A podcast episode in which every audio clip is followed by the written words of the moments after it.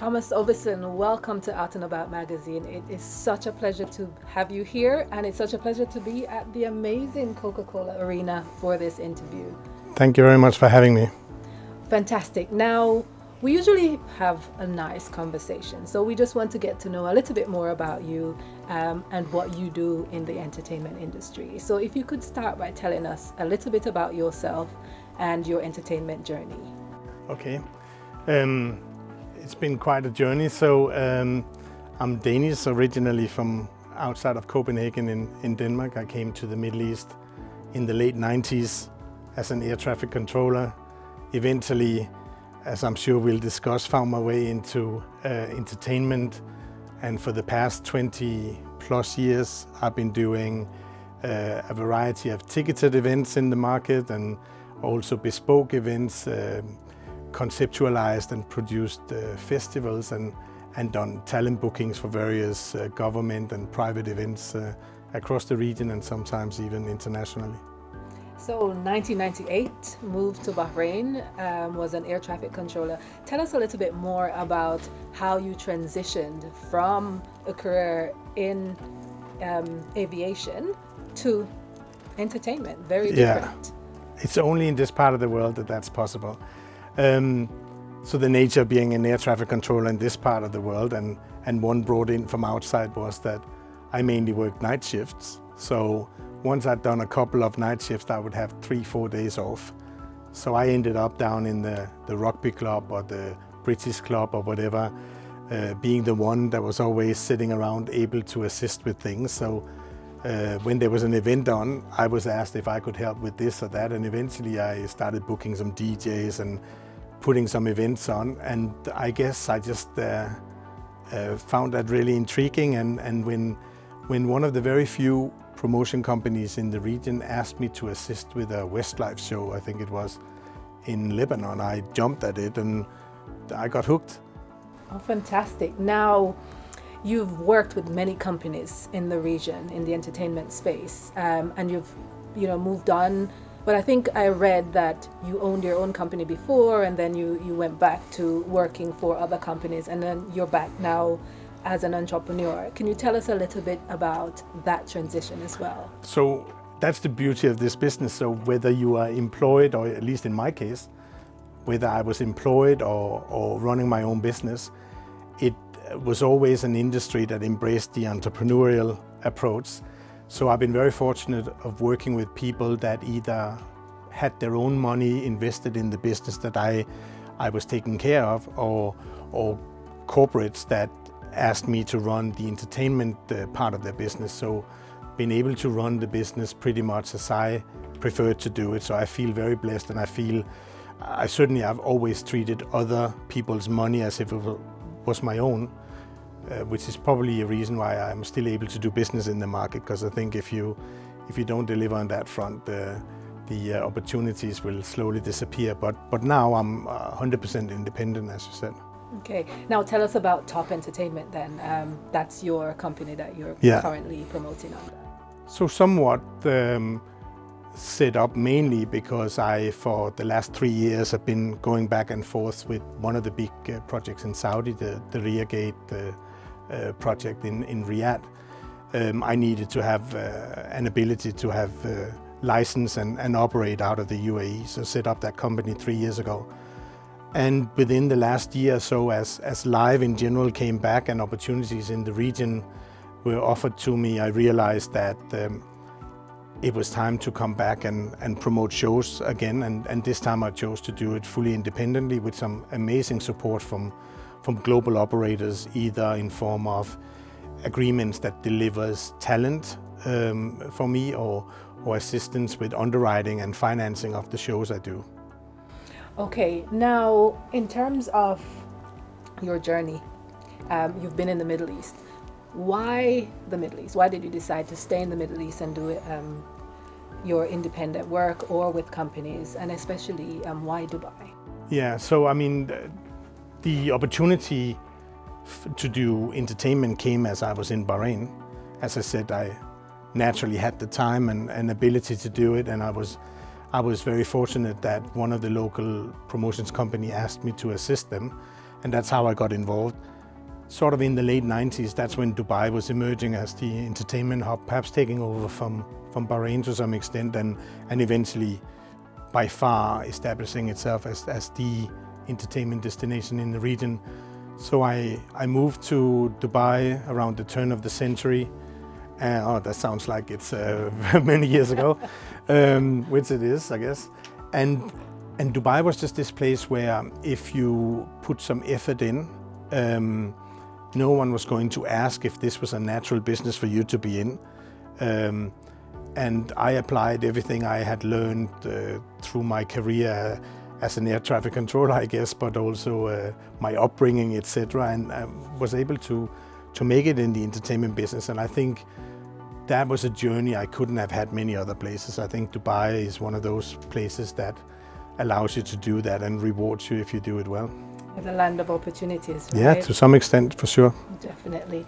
Now let's talk success for a moment. What does that look like for you?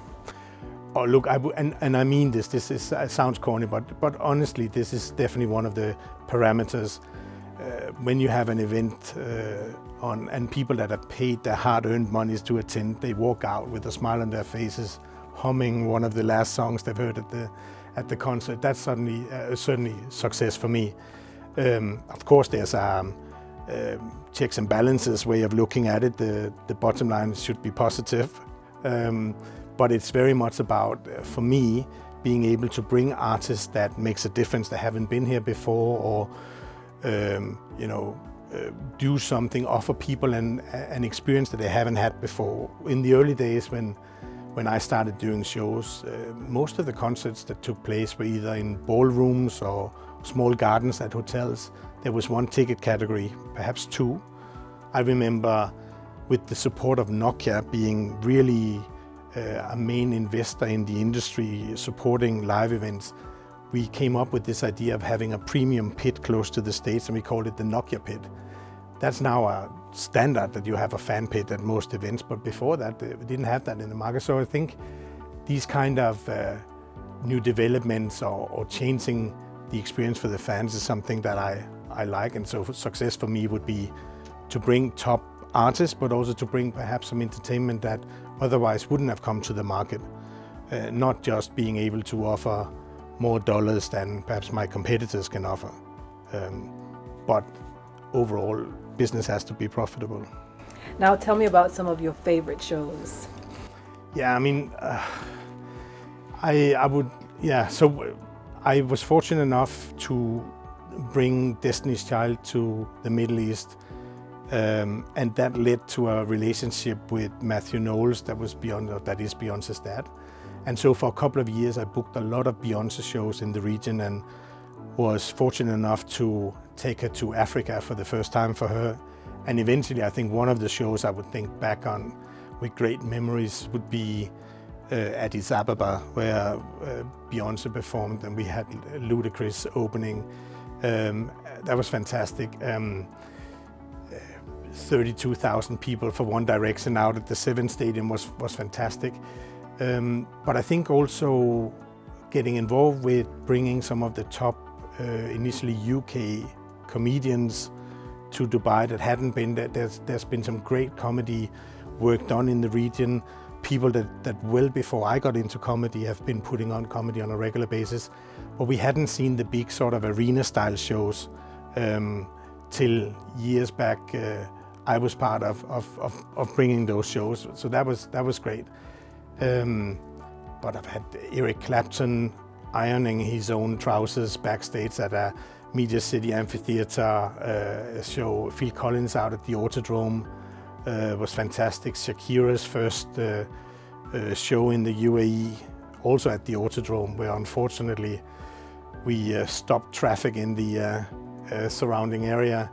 Um, there's been a lot of shows. Um, artists like Paolo Nutini, that perhaps many people don't know about, has been great working with. I've had some less favorable moments, perhaps. The second last show Amy Winehouse did was with, with us here at Festival City. Um, so yeah, that's a, that's a mixed bag. I mean, lots of, of amazing shows uh, to think back back on, and I think it's not necessarily the biggest uh, in ticket sales or the highest ranking artist that necessarily defines that. I mean, I've done quite a few Jennifer Lopez shows and working with her is, is uh, amazing, not just because commercially it works well, but she's just a, very inspiring person. So yeah, there's, there's lots of great memories. That's amazing, absolutely amazing. Now you've got 50 Cent coming up, you've got Justin Bieber coming up, two amazing artists. What are you looking forward to most about 50 Cent and then um, Justin Bieber? So 50 Cent is, I, I haven't done too much urban music. I've I, uh, conceptualized um, a festival um, that, that many people here will know called Redfest DXB, where we did book urban artists, uh, but it was very much based on uh, Virgin Radio playlists. Uh, but I would say this is probably the first sort of urban show that, that I'm putting on.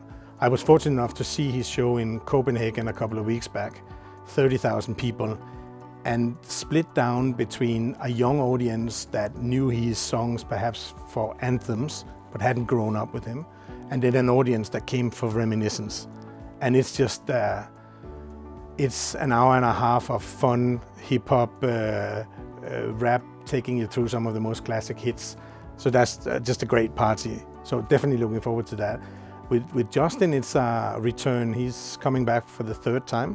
What will be our fifth show together in the UAE.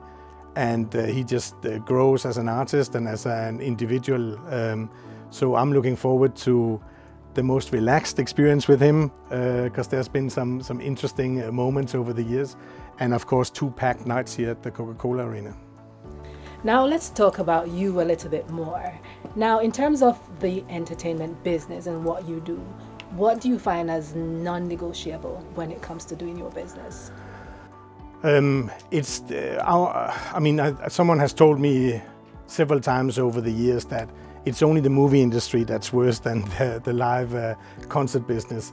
And it's obviously because the industry to some extent has a bad reputation with regards to hustling and um, it's just one of those businesses where sometimes people perhaps claim to represent an artist they don't or uh, you know, uh, an event is put on sale and then is cancelled for mysterious reasons, whatever. I think Dubai has come extremely far with regards to its credibility uh, as a destination and, and our industry as, a, as an industry. So for me, it's um, there's no replacement for the truth.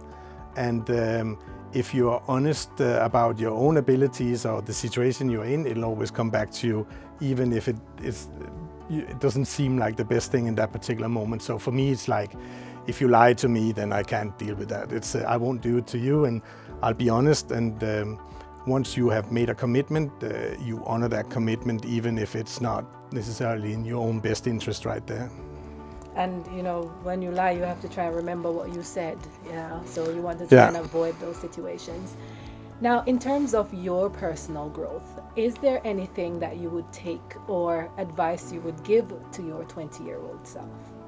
Yeah, I think um, being Danish, and I would probably if I think back, I would never have thought that it would be possible, even perhaps to change career. I think uh, the way the world works today, um, you should expect to have several careers in your in your life, um, and I think um, I think sometimes uh, that old saying of "it's better to ask forgiveness than permission" can be applied. I think uh, I would I would benefit from perhaps being a bit more uh, aggressive with regards to taking new opportunities than what I thought of when I was at that age. Um, uh, but this place naturally gives you those opportunities. So I think, um, uh, yeah, I would say that that's probably um, don't get stuck in something. There's always something else you can do, and even if people advise you against doing something, if you have the heart in the right place, then uh, you might be able to succeed. Okay. And now tell me about some of your everyday habits. So when you get up each day, what are some of the things that So um, yeah, I um, I live uh, down in uh, Jumeirah, and I try to get out of bed at around 5:30, 6 o'clock in the morning, and get on the bike and, and ride along the the beach, which is fantastic and a humbling experience. Reminds me of how lucky I am living here, considering the weather back home.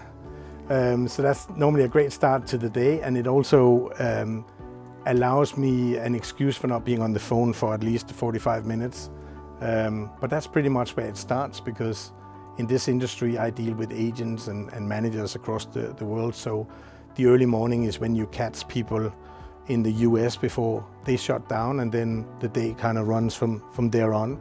Um, but uh, taught by the pandemic habits, I enjoy uh, working a lot from home, um, at least when I have to do the, the many calls in the morning and, and late in the evening. Um, and then it's so nice again being able to do face-to-face -face meetings. So I try and squeeze a few of them in during the day as well. And in terms of your mental health, this is something that I've asked a lot more, especially since the pandemic and especially with male. I know both male and females, you know, do go through their challenges with mental health, but I know that as the different sexes, we deal with it very differently. So, how do you look after your mental health? Yeah, I think also, look, I'm, as I alluded to before, I've been in this business for a long time. It's because I'm, I'm quite old.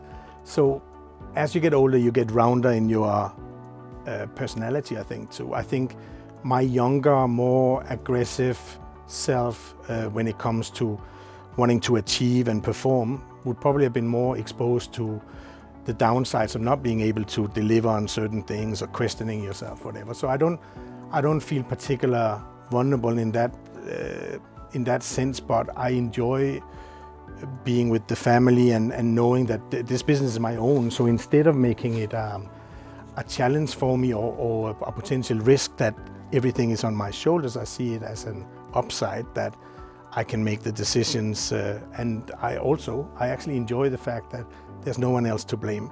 So uh, if anyone ever feels that I'm blaming them, uh, I can assure you I take full responsibility. It's all on my shoulders, and that kind of makes um, uh, makes it feel good, even when perhaps I make the wrong decisions or when things doesn't go as I had intended. That it's how I wanted it. So uh, you know I'll suck it up and move on. And what's next for Top Entertainment? Uh, loads more uh, of events, um, not just here in the UAE, but across the region. Certainly uh, more of um, lifestyle type of events. I'd love to go back and, and launch some, some festival brands. I've had the Redfest DXB Blended, Fiesta de los Muertos. Love to do more in that uh, area. Comedy is a, is a thing that I'd, uh, I'd get back, uh, back with. So over the next couple of months, we'll, we'll make announcements in, in all those fields and we'll put more, more pop and, and rock shows on, on sale as well. Oh, fantastic. Thank you so much for taking the time to talk to us today. I wish you all the best with all the shows. We're looking forward to Justin Bieber and 50 Cent being here at the Coca Cola Arena and whatever else is to come. We look forward to being a part of those as well and celebrating with you. Thank you so much. Yeah, please uh, join, uh, join us in this amazing arena for the upcoming shows.